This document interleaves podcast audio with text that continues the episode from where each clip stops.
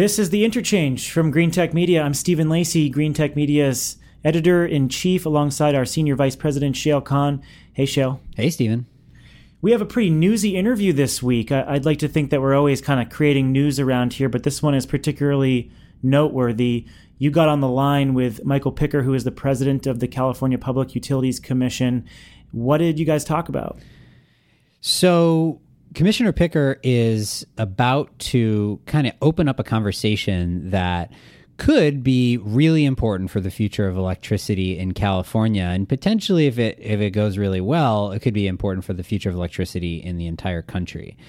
Basically in short, he's planning to introduce a series of meetings that could lead to a proposal to open up some version of competitive retail choice for electricity in California. Now, brief history lesson here.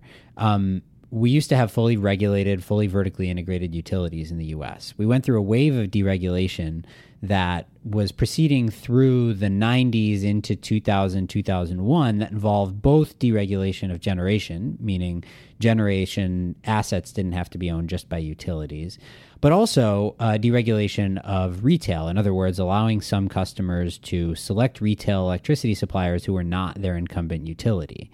That basically came to a screeching halt in 2001 with the Enron scandal. And since then, we haven't really seen retail electricity choice introduced in pretty much any new state. So we have like 14 states now, depending on how you define it, that have some version of retail choice. California is not among them.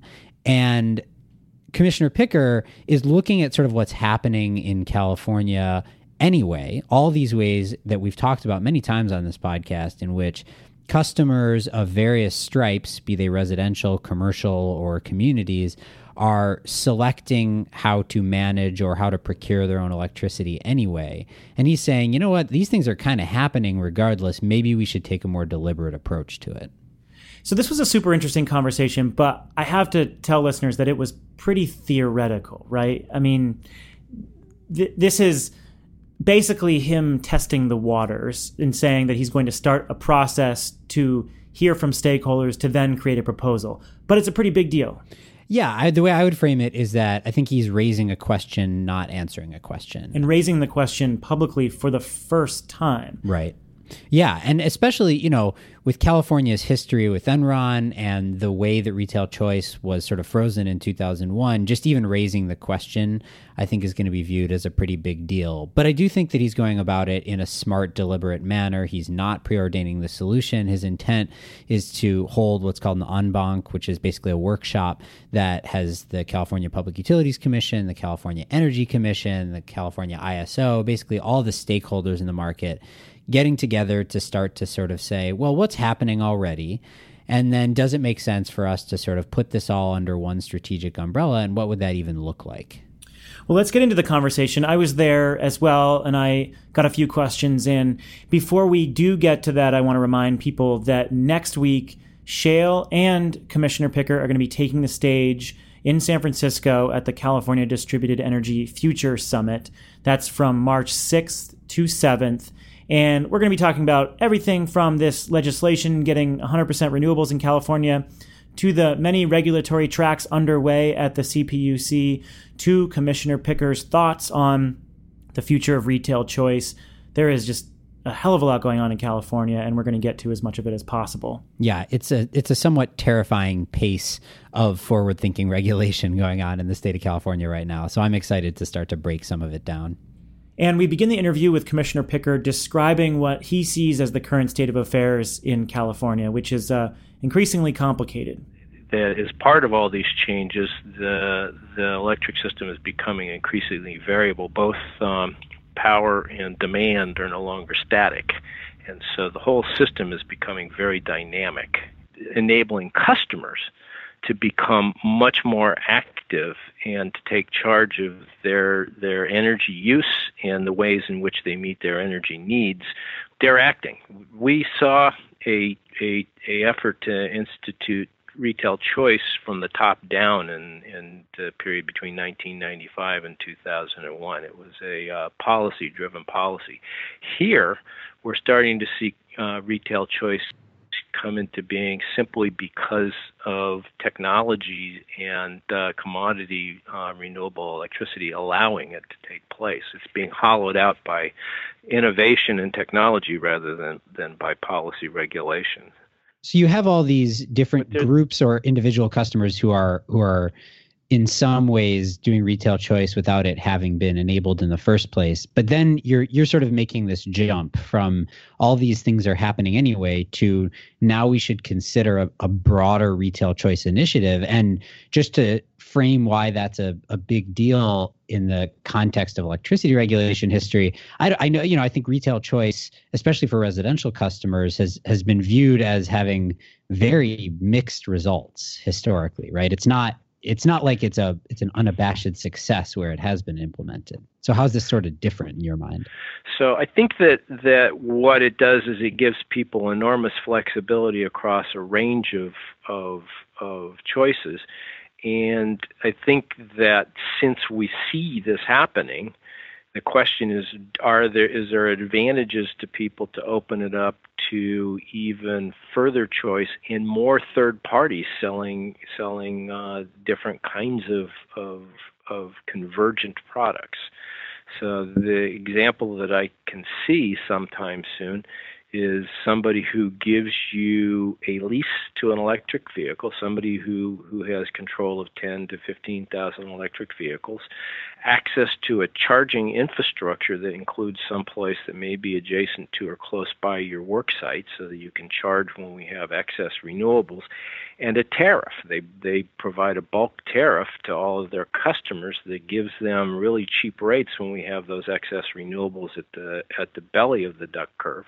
But then when the prices really go up during the the the neck of the duck curve, or actually can implement true VGI, vehicle to grid that takes some of the risk out of it for the homeowners or the, the vehicle users because they don't have to invest in a, in a technology that's going to advance fairly quickly over the course of the, their tenure with the vehicle. They uh, they don't the the auto manufacturers don't have to worry about uh, voiding the warranty because the battery is going to be going through more cycles on a on a daily basis, they the that's a that's a risk the lessor picks up. The lessor has a has a has a large market for a second life for a lot of of of batteries as they start to age out because they're being used for charge and discharge into the grid, and the utilities get a uh, a fairly coherent and and uh, and and manageable and dependable uh, demand response vehicle. So I think that there there are opportunities out there that are going to emerge one way or the other, and the question is how do we get out of the way to to make it easier for them to come into being. And that example that you gave.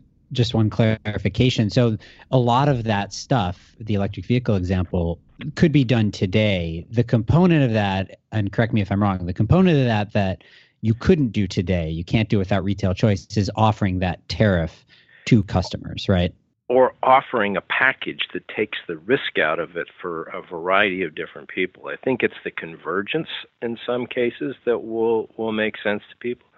So another example of things that we are seeing that uh, uh, opportunities are struggling to to actually be able to expand is is the the hybrid building that Advanced, Advanced Microgrid Services is offering, where they actually have uh, um, a large retail mall um, um, developer who has bought uh, 200 megawatt hours of battery and they use that to arbitrage rates for themselves. They this is all behind the meter. They own the batteries. They actually use them to to to again. We have we have we have time of use for commercial and industrial in California already, so they they buy lots of electricity and and store it when it's cheap in the mornings and then in the hot afternoons when their customers are looking to be cool in the malls they'll actually use it to to power up their chillers and then uh, on 12 days, the critical peak days in their in their utility service area, they're actually selling the use of their their their battery storage as a grid service back to the utilities. What is that? Is it generation? Is it storage? Is it a is it a behind the meter application that benefits the the the consumer, or is it something that's that's a grid asset? They are stacking the values and they're serving everybody's needs, and they're actually helping to solve some of our integration and reliability problems. So this is these are the kinds of things that are happening that would expand. They're already possible but I think it's the it's the it's the struggle to think about um, these the the role of the electric utilities differently. If they don't own generation, they we can make easily make them indifferent to these things, and they can serve as the platforms that people have envisioned in New York to allow a lot of these different technologies to start to expand and to be used in new and innovative ways. So why can't they do that already with the system that's already in place in California? Why do you fundamentally need to open up choice further if this stuff is already happening? What needs to be? I think that I think it's just the pace and the the range of opportunities that people will test. It's inhibited by the fact that much of it has to go through our regulatory processes to to allow the utilities to actually uh, enable or to procure or to participate. I'll, I'll, give you the example. When San Onofre dropped out of the grid, we scrambled to figure out how to provide reliability and to avoid uh, voltage collapse in in the soft part of the transmission system that occurred once we lost that big source of generation it we, we we dealt with the immediate issues, but the midterm question came: what do we put, replace it with? And Commissioner Florio, my former colleague here, had a brilliant insight, and he said that go get what you need, but 50% of it has to come from no carbon resources. And so, as a result, the utility became very quickly indifferent to the many, many, many, many uh, ways in which we constrain their ability to procure, and just took all of these offers that people started to turn up and and it was just it was the moment that we became post renewable we started to see both ways that technology were expanding the effectiveness of the uh, commodity renewables that the utilities were purchasing. We saw ways that people were integrating that we would not have uh, have ever allowed at the PUC if Commissioner Florio hadn't just opened the doors and said to the utilities, "Go out and get what you can that's out there. Let's see what there is."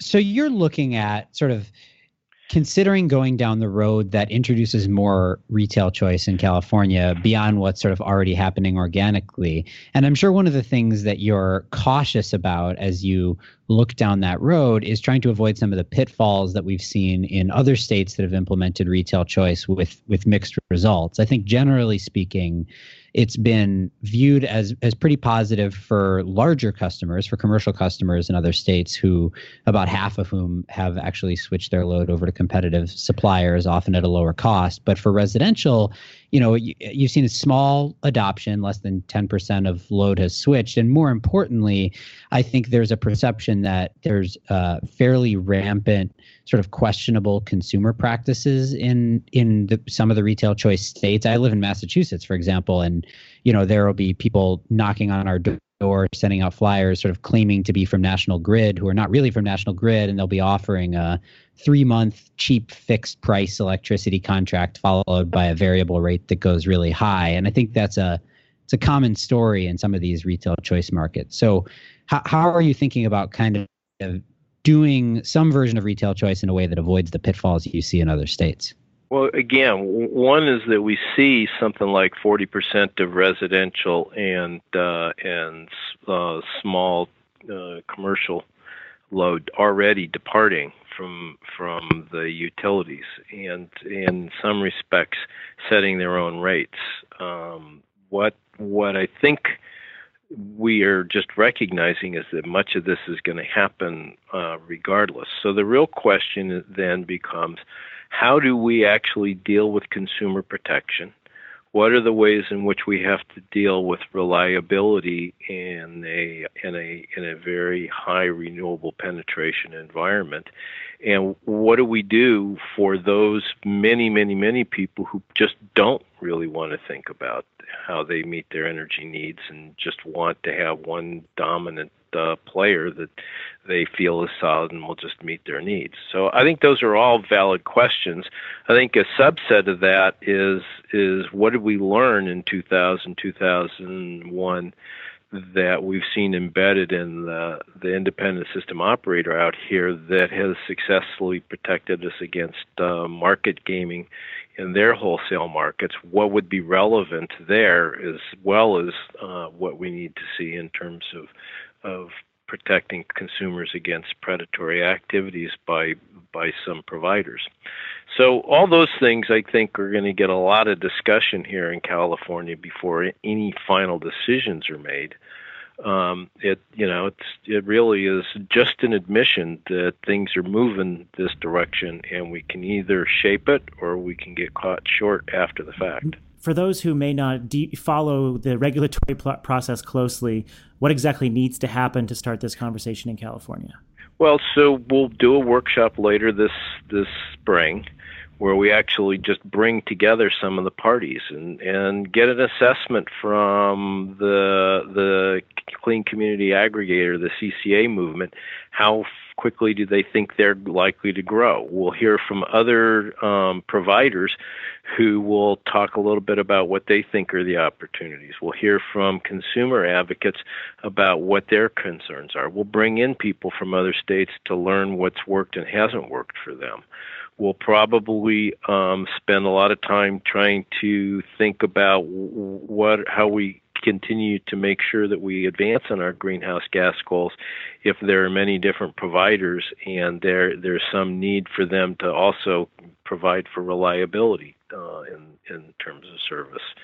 So those are all tough questions. I don't expect the the answers to come to mind immediately, nor do I expect it to be easy to find that point of consensus that will allow us to move forward. All I know is that as technology continues to to open up new opportunities, people are embracing it. As they as they do that, we've seen some in, increasing success in terms of actually dealing with the variability and integrating renewable resources, and we and we see the opportunity to expand um, these new technologies in ways that help us to shift uh, um, uh, clean electricity into market shares currently held by the natural gas and petroleum industries. Do you expect that the the investor-owned utilities in California will go along happily on this path? I mean, I know you you can make them indifferent to this, but they're already undergoing a whole bunch of changes with the various distributed energy resource proceedings in California, plus the RPS. Do you have a sense from them that they're eager to have this conversation, or do you think that they'll be sort of dragged kicking and screaming along the road? I think that they are eager to have somebody share with them their thoughts about what their business model will look like in this increasing um, consumer load departing universe that they find themselves in. I think that they they may have very specific thoughts about how this would work out, and I'm not sure that everybody else will agree with that. But I think that they see the same things that I'm seeing, and I think they know something has to happen. Are there any particular markets that you think have implemented retail choice that you think is um, worth perhaps applying to California? I, you know, to be honest with you, I look at the way the technology shifts have actually uh, reshaped portions of the energy use patterns in other parts of the country, rather than thinking that specific um, business models are necessarily going to work here. They, it may be that we do see that, but so, for example, the widespread shift away from um, um, diesel oil and coal in the Northeast is a source of uh, of energy for uh, for heating water and shift to electricity, and particularly hydro, as a means of actually electric water heaters, and that become also a, a demand tool, a, a dispatchable demand tool. And so I think that the both demand and and and demand reduction tool. I think that those kinds of things tell us that there are pieces out there, and that utilities will probably survive it. Frankly, they may choose that they will want to compete in some of these new opportunities. And uh, we already have the example of Southern California Edison, for example, which owns a rooftop solar company that competes in Northern California. Um, that means that aside from the efforts to protect people against market gaming in the in the in the bulk markets and uh, protecting consumers against predatory sales tactics, we will also then have to figure out how we move into the role of protecting against the utilities using their market power to to to have advantage of other competitors. So those are all things that that are out there that probably will get on the table as we talk about these things. I had all these questions set up about licensing requirements and what happens to community choice aggregators and uh, what kind of consumer protection uh, pieces you're going to put in place, uh, whether this is an opt-in system or a mandate, and and I, I, we could maybe go through some of those. But what you've basically said in this interview is that all of that stuff is going to be put on the table. Nothing has been decided yet. This is a proposal, and now it's up to every stakeholder to come together to try to figure out how this actually looks? I wouldn't even say it's a proposal at this point. I would say it's just a recognition that it's time to start thinking about what we're going to do if trends continue. And how does it then become a proposal? If it does. Well, so so first thing we'll do is workshops. Then we'll see from this where there's consensus about what makes sense. We'll try to test to see where um, people think that there's consumer interest. It's very hard for the PUC to to understand some of the opportunities and, and to understand how that fits different types of consumers' needs. Um, we tend to deal with with technologies that are fairly advanced. We tend to deal with very large institutions. Sometimes our processes make it very hard for new technologies and innovators to actually participate with us. That's one of the things we learned from the more than smart process is that a lot of people don't want to participate full on as parties in our proceedings, but they are willing to share what they know and what they've learned through working groups, and that can then frame things that we can bring into our proceedings to, to build a record to make a decision. So we may go through some iterations of this to figure out what are the where are where are the consumers, where are the products, what are the things that we should enable or or or avoid uh, getting in the way of, and what are the things we need to do to actually make this a uh, viable um, proposition both for consumers and for the businesses and for the utilities who are still going to provide those core monopoly services of running the wires and the distribution systems. You have a lot going on in California as it stands, and uh, the the California Distributed Energy Resource Working plan document that you put out a few months ago is a good indicator of how much is happening there just as it pertains to DERs, let alone all the other renewable stuff. Is this uh, would this if if it goes further, would it exist in parallel? Would it sort of get incorporated into all these other DER proceedings? Do you feel like they're complementary to each other? A good question. You know, I think if I could say that I had anything that I ex- would like to see out of it right at this point is a similar kind of a roadmap to examine trends and stresses on the existing business models and the existing regulatory models and to figure out how we begin to make a lot of stepwise and uh, and thoughtful choices uh, to towards whatever that future is going to be and how who what we need to look at to really be able to solve the different issues that people identify. So maybe what we'll end up with towards the end of this year is just a roadmap to actually help guide consideration and discussion. And that was our conversation with Commissioner Michael Picker, who is the president of the California Public Utilities Commission. Remember that Shayle is going to be sitting down with Commissioner Picker on stage at California's Distributed Energy Future event next week. That is going to be a stacked event with a bunch of VCs and policymakers, regulators, and all the third party solar and distributed energy providers that we've been talking about on this interview.